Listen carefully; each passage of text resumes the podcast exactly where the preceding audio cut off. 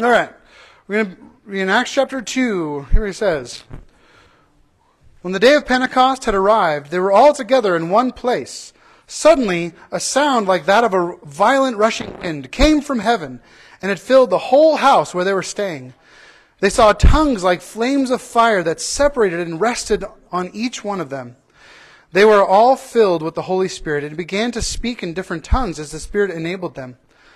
Now there were Jews staying in Jerusalem, devout people from every nation under heaven.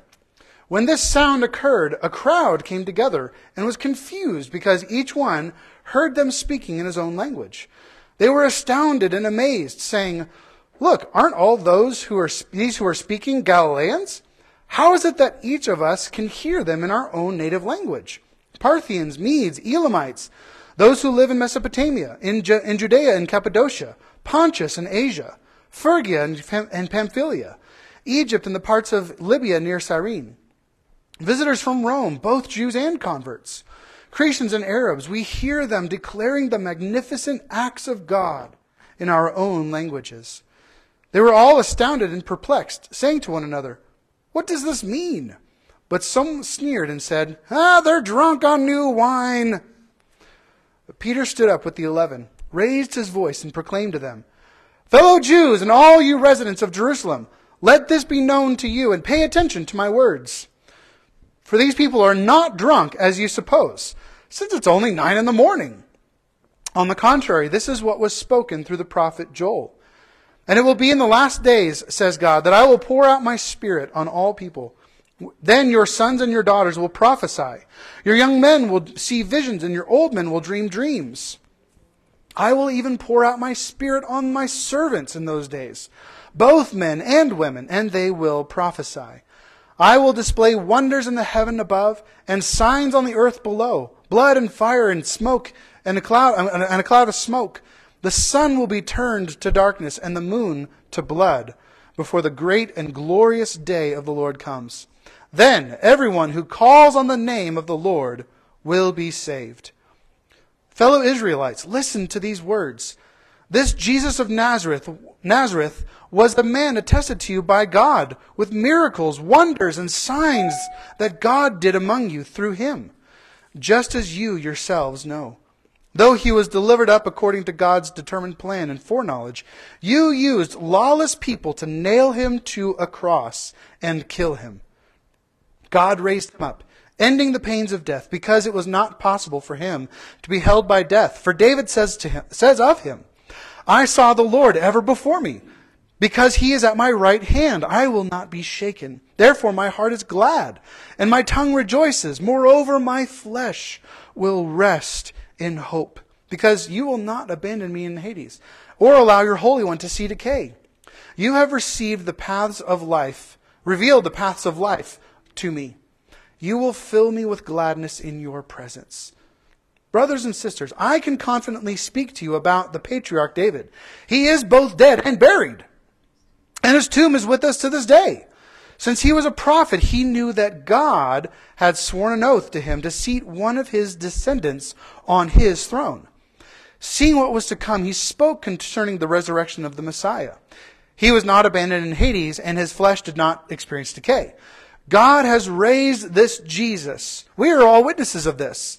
Therefore, since he has been exalted to the right hand of God and has received from the Father the promised Holy Spirit, he has poured out what you both see and hear. For it was not David who ascended into the heavens, but he himself says, The Lord declared to my Lord, Sit at my right hand until I make your enemies your footstool. Therefore, let all the house of Israel know with certainty that God has made this Jesus, whom you crucified, both Lord and Messiah.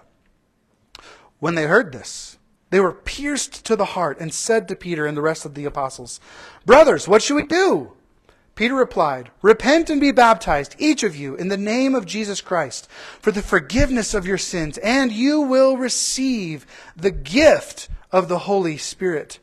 For the promise is for you and your children and for all who are far off, as many as the Lord our God will call. With many other words he testified and strongly urged them, saying, be saved from this corrupt generation. So those who accepted his message were baptized, and that day about 3,000 people were added to them. And they devoted themselves to the apostles' teaching, to the fellowship, to the breaking of bread, and to prayer. Everyone was filled with awe, and many wonders and signs were being performed through the apostles. Now all the believers were together and held all things in common. They sold their possession, possessions and property and distributed the proceeds to all, as any had need. Every day they devoted themselves to meeting together in the temple and broke bread from house to house.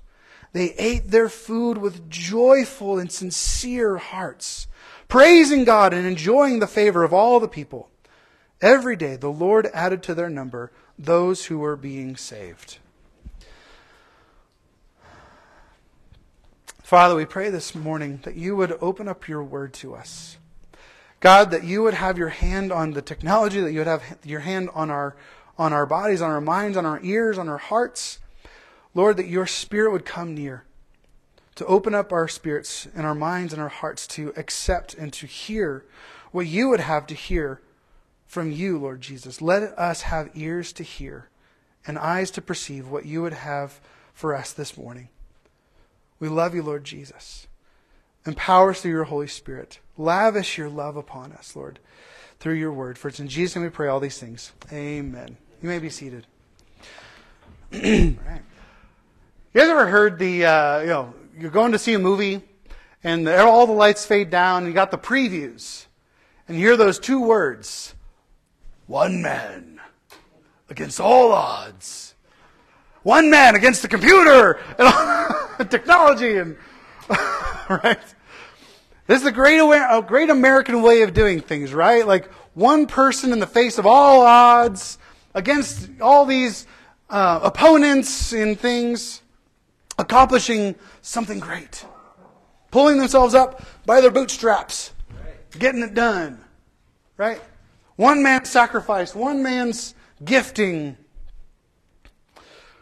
There was a, a time when I when I we first moved here that summer of 2018 where we went backpacking, and it was an awesome, awesome uh, trip. It was it was really really fun. But one of the things that struck me was that the very first like few hundred feet, we started going up, and I was like, "Oh no, I'm not going to make it." But they put me in the middle of the pack. It's always where you put the newbies, right in the middle of the pack, not in the beginning, not in the front, not at the back, right in the middle, right? And you and I was surrounded by people who were more athletic and, and more driven than I. And it was crazy because it was my very first backpacking trip I had ever been on. And we made it six, seven miles up like 2,200 feet elevation to the top of the crazies to Blue Lake. And it was amazing. I got there, I was like, I cannot believe I just did that. Because if it was up to me, those first, like, that first quarter mile, I would, I'd be like, I'm out. I'm, I'm turning back. I'm just going to camp there next to the, at the campground, right next to the truck. But no, I was with a group. Accomplished it because I was in the middle of the group. There's, there's different movies all about this concept, right? There's a movie called The Rescue where all these, you know, guys' dads are captured in North Korea. And all their kids, like, team up together and they're like, we're going to go and rescue them. And they go and they sneak behind enemy lines and free them. And you got TV shows like what? The A Team. It's in their name, a team. They're the A team, Mr. T. You know, even like the dynamic duos, like Chip and, Chip and Dale Rescue Rangers. Chip, Chip, Chip, Chip and Dale's Rescue Rangers. Yeah, anyone here? You feel me? Yeah, Gen Xer. Yeah, Gen Xers. All right. G.I. Joe. Teenage Mutant Ninja Turtles. Teenage Mutant Ninja Turtles. Right? It's the crew, right? Which my parents never let me watch because it was too violent. Um, I just sneak off to play the video game at Chuck E. Cheese. But it's all about the teams, accomplishing things as a team, at least as a dynamic duo. You get all these different pictures of this. Because here's the thing this is something intrinsic to us as humans that God placed in us and designed us with, is that we can go farther.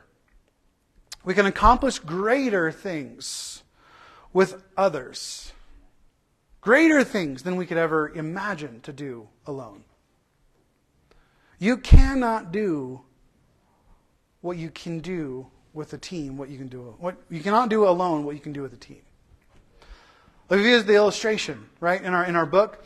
To, you know, you know how much a, a, a horse can carry. You know, specific, you know, average horse can can pull about eight thousand pounds, right?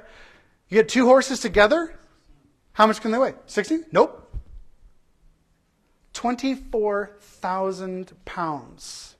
They can pull three times what you'd think together.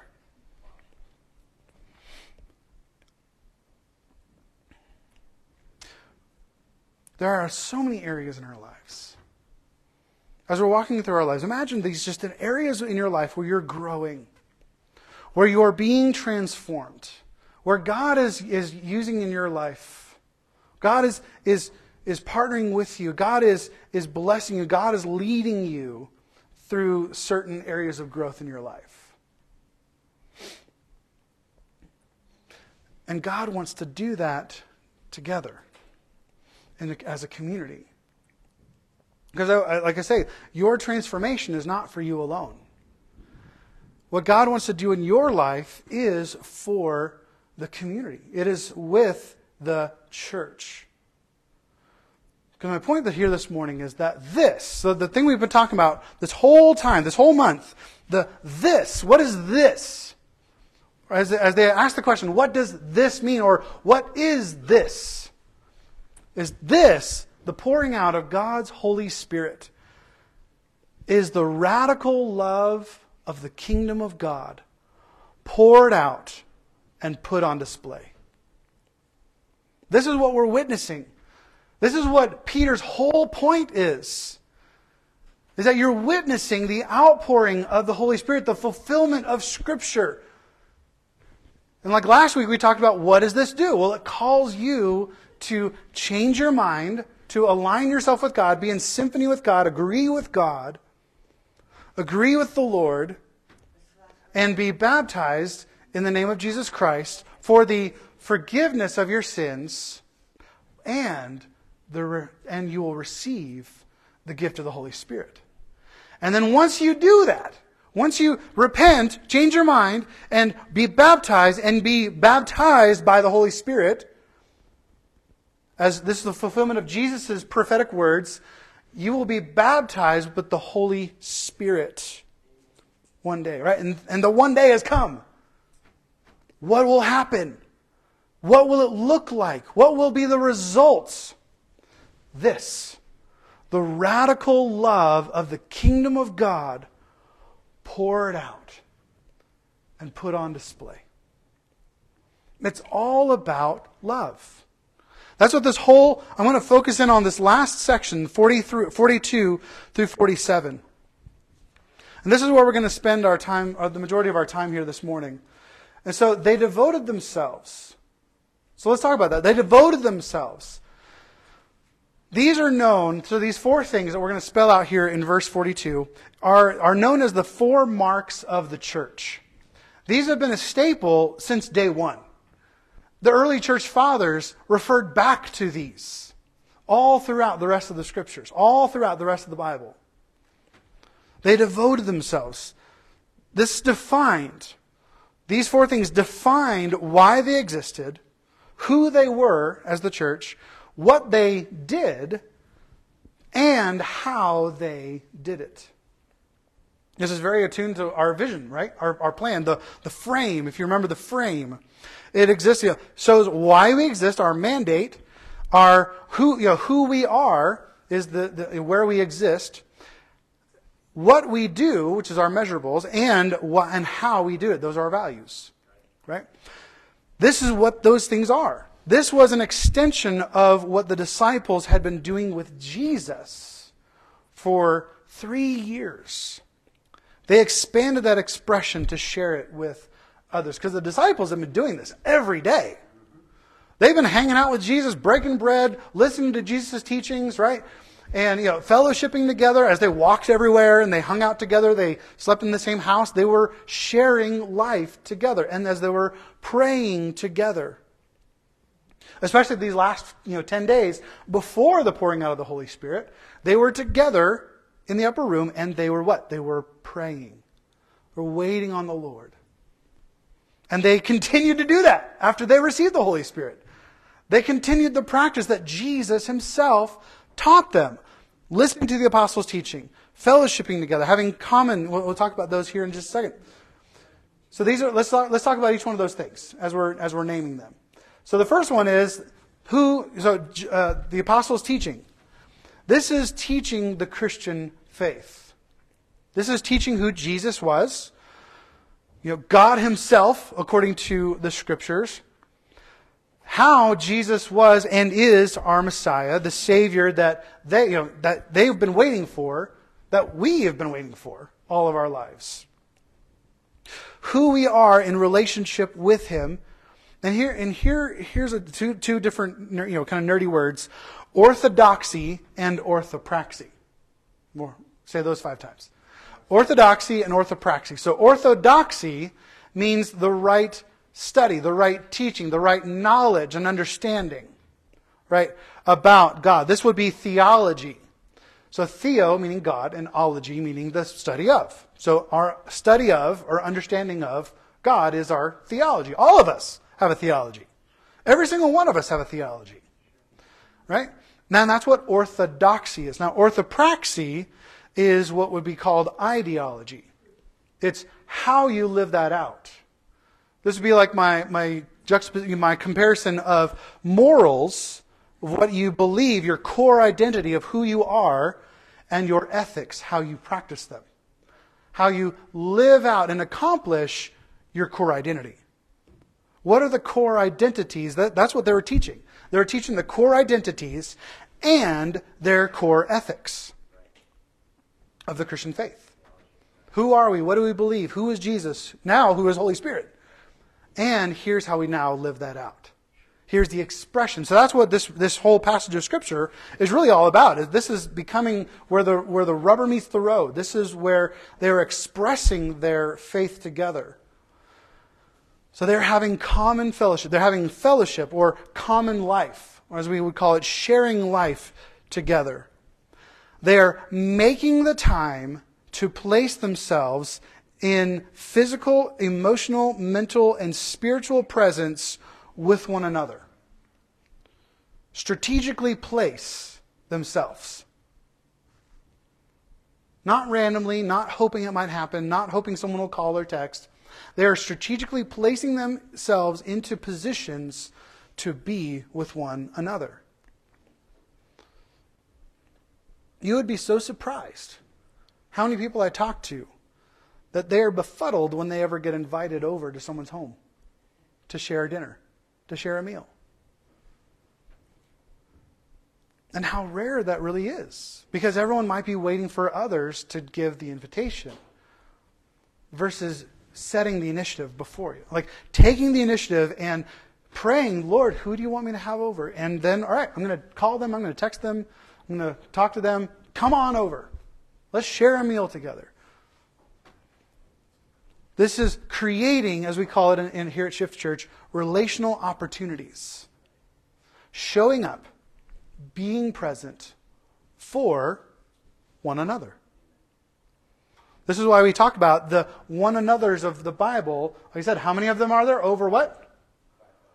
Over a hundred times in the New Testament alone, it says one another. This is the, the concept of one another is a New Testament, New Covenant theology and ideology. It is both something that we understand biblically and theologically because of passages specifically like this that really spell it out. And it's our ideology, it's our ethic, it's how we live out our lives. It's not just something that we think or believe, it's something that we practice. It's something that we do showing up, being present. Three, they broke bread together.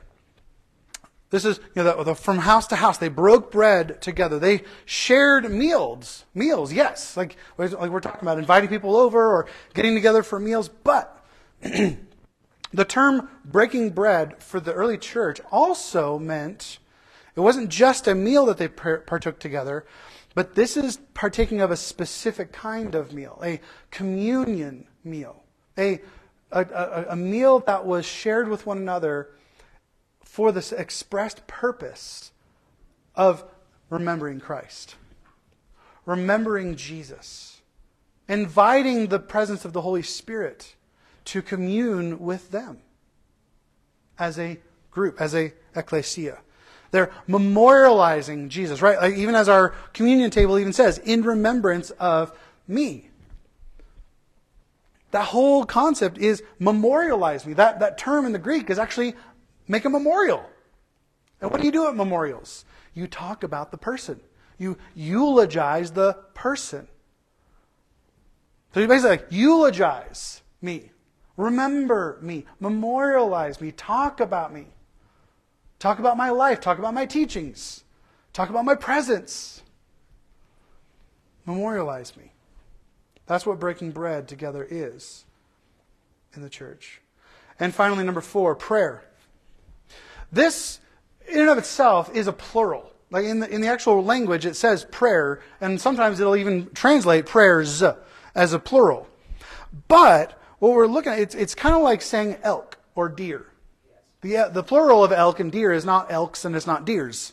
Unless you're talking about little children. Oh, the little, deer, the little deers. Right. This is plural to prayer, ongoing, always, never ceasing, continually. Not talking about like, you know, there's like this prayer book and like a bunch of prayers, but like to constantly being in a state of prayer. Constantly being in the presence of God, constantly and consistently communing with God, being in, in His presence. This is an expression of full reliance on the Lord. When we're not praying, we're not relying. When we're not praying, we think we've got it all together. We think that we have control of our lives. When we pray, we're showing and telling God by its very action that we are relying on the Lord. We are in desperate need of His presence. I want to focus in on that word devoted. Devoted themselves. This is that agape. that steadfast devotion that I choose to love, not because you're lovable, but because I have chosen to love. This is a long suffering and ever enduring, steadfast faithfulness. This is why in the Psalms it says, Your, the steadfast love of the Lord never ceases.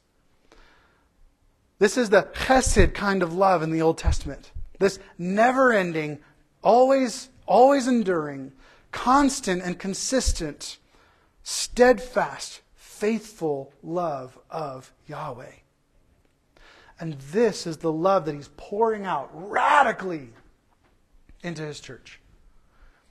Because the church is his expression on earth. We are his presence on earth. There's no more temple buildings and things like that that are holy. We are holy. We are his presence. We are the manifest love of Yahweh, of Jesus Christ himself in this world. Not just of the person, but of the character. We're the, uh, we're the expression of God's morals and ethics, His theology and His ideology. We are expressions of the orthodoxy and orthopraxy of our faith. To where it's like, if you ask anyone, do you know where Jesus is? They can look and say, there. Amen. That's where Jesus is in that people. They shaped their lives around these things. They did not allow anything to take precedence over this. And they led their families into it. They displayed that with their families, with their friends, with the culture around them. N.T. Wright said, Where there is no attention given to teaching and to constant lifelong Christian learning, people revert to the world worldview or mindset of the surrounding culture and end up with their minds shaped by whichever social pressures are more persuasive. With Jesus, eh, somewhere around as a pale influence or memory.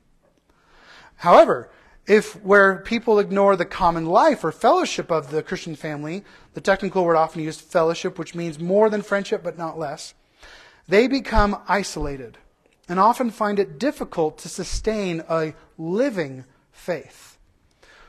Three, where people no longer share regularly in the breaking of bread, the early tr- Christian term for the simple meal that took them back to the upper room in remembrance of Jesus, they are fa- failing to raise the flag which says Jesus' death and resurrection are the center of everything.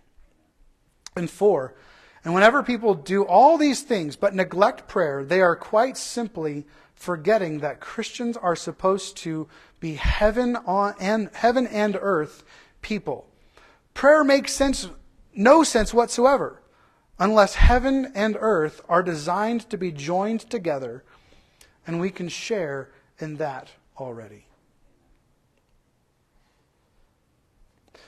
That's why here's that here's this uh, blank there.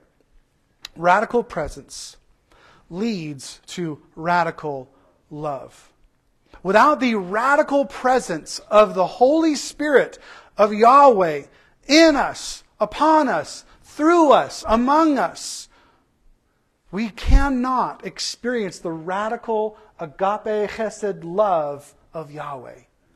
But because we have the incredible, beautiful, powerful, mighty strength and presence of God's Holy Spirit in us, through us, among us, we can experience his radical Hesed agape love among this fellowship, table fellowship, fellowship, common life together. The only way that they were able to do this was through the power of the Holy Spirit. All the things in this passage, everyone being filled with awe and many wonders and signs being performed through the apostles, and having all things in common, selling their possessions and property. Now, this is not just a, you know, a parting with a physical or financial asset. This land was part of their ancestry. Like not just your grandfather had it, your great great great great great great great great great great great great great great great great great great great grandpappy had it, and it's been in the family for generations because it was your inheritance back when Moses entered into, when Joshua entered into the promised land, back when Moses brought your descendants out of Israel and brought you to the promised land, that's been your family's plot of land for over a thousand years. That's what they were doing. They were saying, we no longer are associating our lives to land, but to the living Holy Spirit, to the living presence of God. And I will go wherever you call me to go. This was God's promised inheritance. They were giving it up. But they could do none of this without the power and presence of the Holy Spirit. They were able to do all these things, the signs and wonders, holding all things in common, selling possessions and property. All these things they did because of the radical presence of Yahweh. But here's the thing something powerful and joyful happens when we stop clinging to everything we can get our hands on and start sharing what we already have, giving it away, celebrating and embodying God's generosity by being generous ourselves. This generosity is one of the things that drew people to the early church. Their radical generosity, their, their what is it, that the hilarious, as has been said, the hilarious giving was something that people outside were like, what is that? But wow, that's awesome. There's so many things that were attractive to the outside world because of the, like we said a couple weeks ago, the flourishing that was going on in the body of Christ. No one had a physical need. Everyone was supported. People had a strength of people surrounding them to when they needed to collapse emotionally into their arms. When life got too hard, like it does. Does life ever get hard? Life ever get confusing? Frustrating? You just want to quit your job and go live in a cabin in the mountains? You're sick of watching the, the media. You're sick of your, your, your just stressful job where you can never see your friends. You can never see your family. Like, you just feel like you're just like working, eating, sleeping. It's So frustrating. And just like, ah, what do I do? God has placed a people around you to say, We are here with you. We are here to hold you up. We are here to be a source to, free to vent to. Sometimes all you need to do is talk. Be a presence in people in each other's lives. Right? To give that generosity, not just of your finances and your and your property and your possessions, but being generous with your time. Giving your time to one another. This generosity and love leads to what is it? Praising God and enjoying the favor of all people. What does it say, right? Every day they devoted themselves to these things, to the temp- to being gathering in the temple and breaking bread house to house. They ate their food with joyful and sincere hearts, praising God and enjoying fa- the favor of all the people. This is what it leads to. And, fi- and our final one there is love in action gives praise to God, gives joy for ourselves, and it's attra- and attraction for others. Because what is the number one what is the number one criticism of the church? Christians are too judgy, judgy McJudgerface, right? Judgy McJudgerson, or they're hypocrites. They're, you know, we send mixed and confusing, illogical standards that Christians don't even live up to. Or the Judgy McJudgerson, in that we use all these this hypocrisy, but we are judging others to say, I don't feel good enough for God, therefore you're not good enough for God. You can't come here because you're fill in the blank. Versus, we all need Jesus. All of us, every single one of us needs Jesus.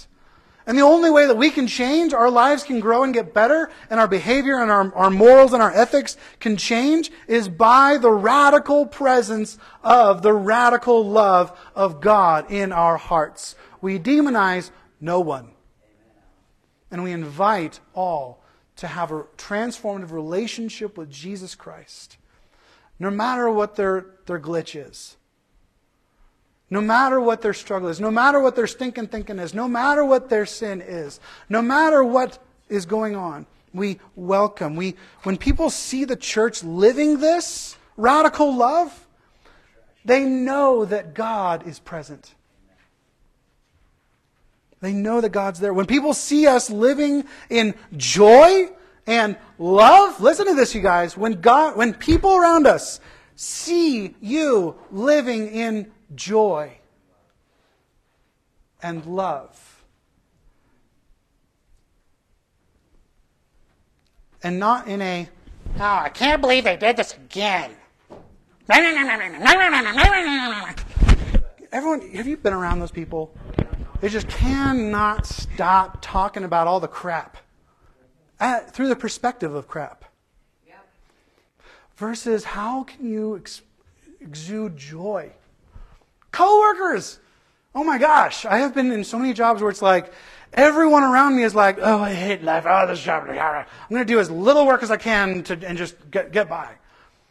And like when I try to have a good work ethic, they're like, "Stop working so hard," right? Making us look bad, right? Or the drama in our lives. I can't believe he's doing us. I can't believe that she said this. I can't believe that.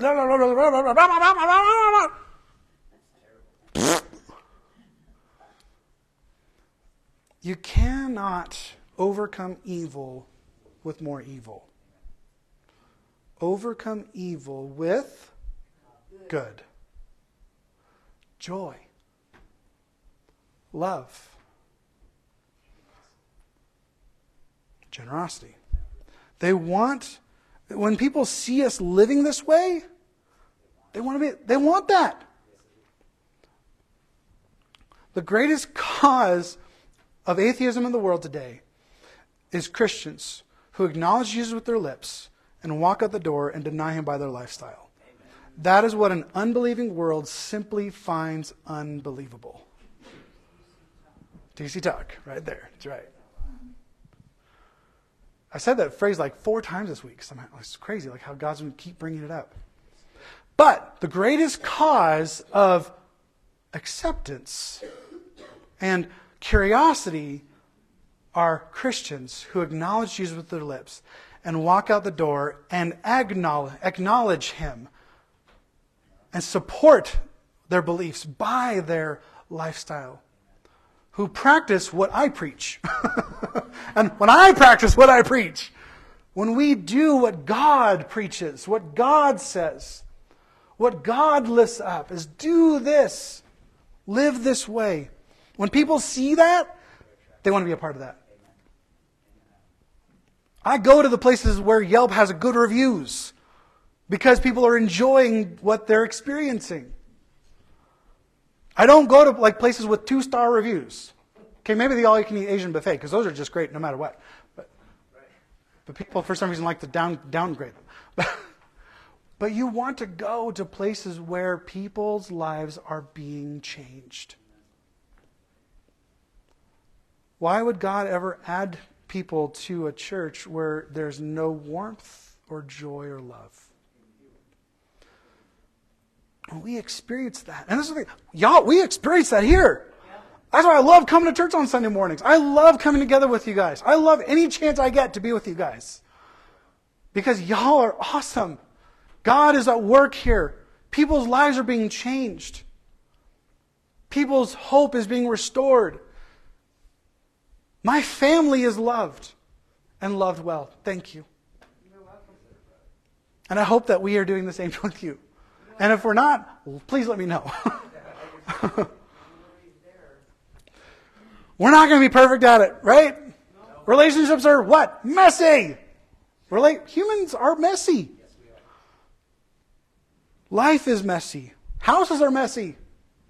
Worlds are messy. Cars are messy, especially if you have children. Grace, forgiveness, mercy, patience, steadfast devotion to love. This is what the fruit of the what? Spirit is all about. I love it. You know, there's and many scholars today um, are believing this that the, the, the fruit of the Spirit is actually just love. And all the eight rest of them describe that love. Fruit of the Spirit is love. And what does love, agape, chesed love, look like?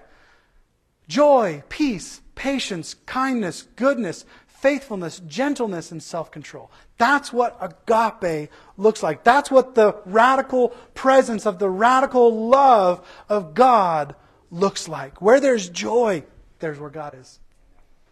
Where there's peace, shalom, that's where God is. Where there is what? Patience. That's where God is. All the rest. That is where God is. And this is what it looks like in the church. Turn with me, if you will, to Ephesians chapter 4. This is kind of a Magna Carta. This is like the definition, the thesis. This is the expression of what the church is like. Ephesians chapter 4, starting in verse 11, going to the end of the chapter. And he himself gave some to be apostles, some prophets, some evangelists, some pastors, and some teachers, to equip the saints for the work of ministry, to build up the body of Christ until we all reach unity in the faith. And then in the knowledge of God's Son, growing into maturity with the stature measured by Christ's fullness.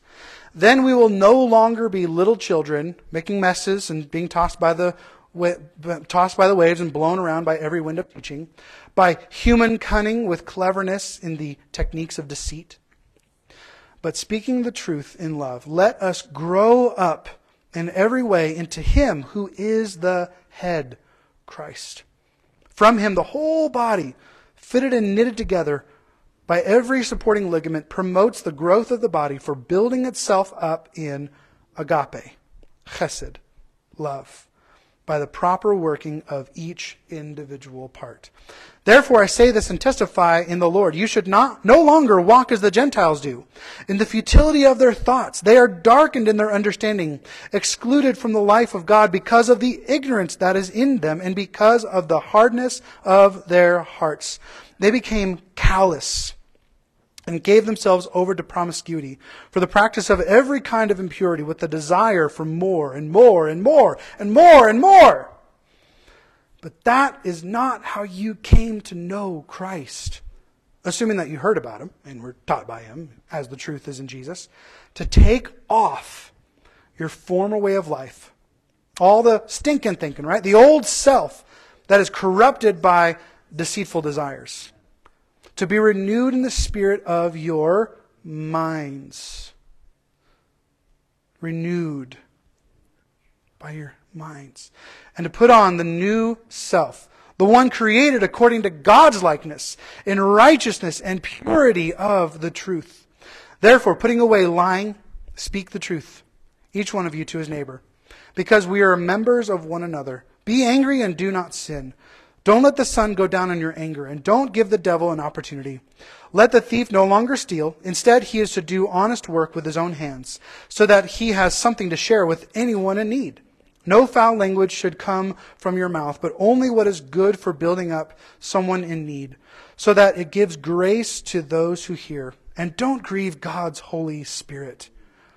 You are sealed by him for the, for the day of redemption. Let all bitterness, anger, and wrath, shouting and slander be removed from you, along with all malice. And be kind and compassionate to one another, forgiving one another, just as God also forgave you in Christ. That is the life that we are giving. That is the life that God has called us to do. That is what it is. This the pouring out of God's Holy Spirit is the radical love of the kingdom of God poured out and put on display. Be there for one another. Good, bad, joyful, difficult, sin, sin issues, or growth, redemption, exciting times, and the boring, mundane times. Maybe you just get together and just sit there and maybe not even say a word. Just be there for one another. Sometimes the best thing you can do is sit down and shut up. sharing life together, sharing our experiences. Well, I want to close with this, this illustration of this guy named Dietrich Bonhoeffer. He was a theologian, pastor during the time of World War II, actually, the time leading up to World War II. And he was a, just a, a pastor, and, and speaking, he was very, very anti Nazi regime. And he was preaching against it. He was preaching against the Aryan contract that the Nazi government was forcing all of the pastors and priests to sign that said we will not allow anyone of any other descent besides, besides Aryan descent into our churches. So basically, devoting themselves to excluding everyone.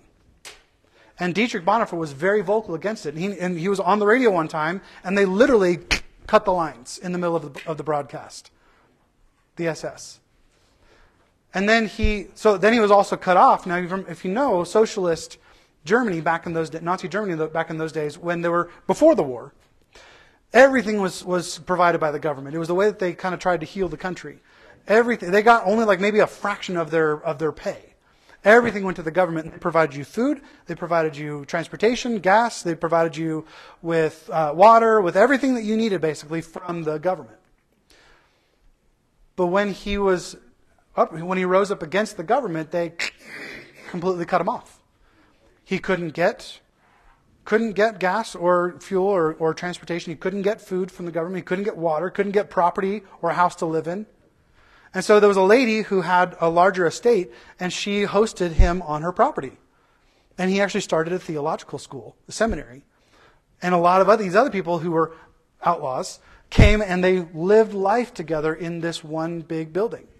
And they shared life together. They read the scriptures together. They studied. They, they went deep in the scriptures. A whole lot more to the story. It's amazing. And he ended up dying at the uh, being being executed because of his part in being anti Third Reich. He actually took place in, took part in, a, in, an operation as a pacifist. He was like super you know anti-war, anti anti-murder government. He actually came and he was a part of the Operation Valkyrie to try to kill Hitler. And that's what got him executed. Like a few days after, you know, before the end of the war. He almost made it. But he wrote this book together, just called Life Together. This book is called Life Together and just describes the community that they experienced. The flourishing community. They had gardens together, they, they lived together, they blessed one another, they served one another, they worked through things together. In the midst of religious and socioeconomic and political persecution, they manifested Christ together. Where the church finds itself stagnant today and unattractive, humdrum and shrinking, and sadly, there are many churches in the Western world, at least, of which that has to be admitted. It's time to read Acts chapter 2, 20, 42 through 47 again get down on our knees and ask what isn't happening that should be happening, as N.T. Wright says. The gospel hasn't changed. God's power has not been diminished. People still need rescuing.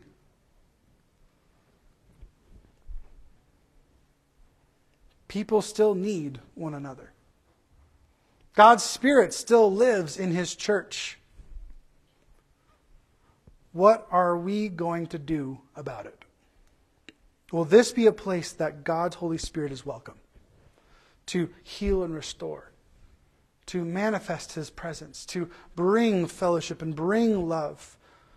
Is this a place that we that is welcome for the apostles' teaching and the fellowship and the common life and the breaking of bread and prayer. People's lives need transforming. What are we going to do about it?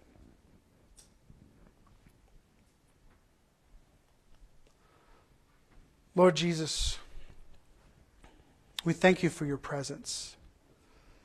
Your radical presence, Lord, that brings your radical love among us, Lord.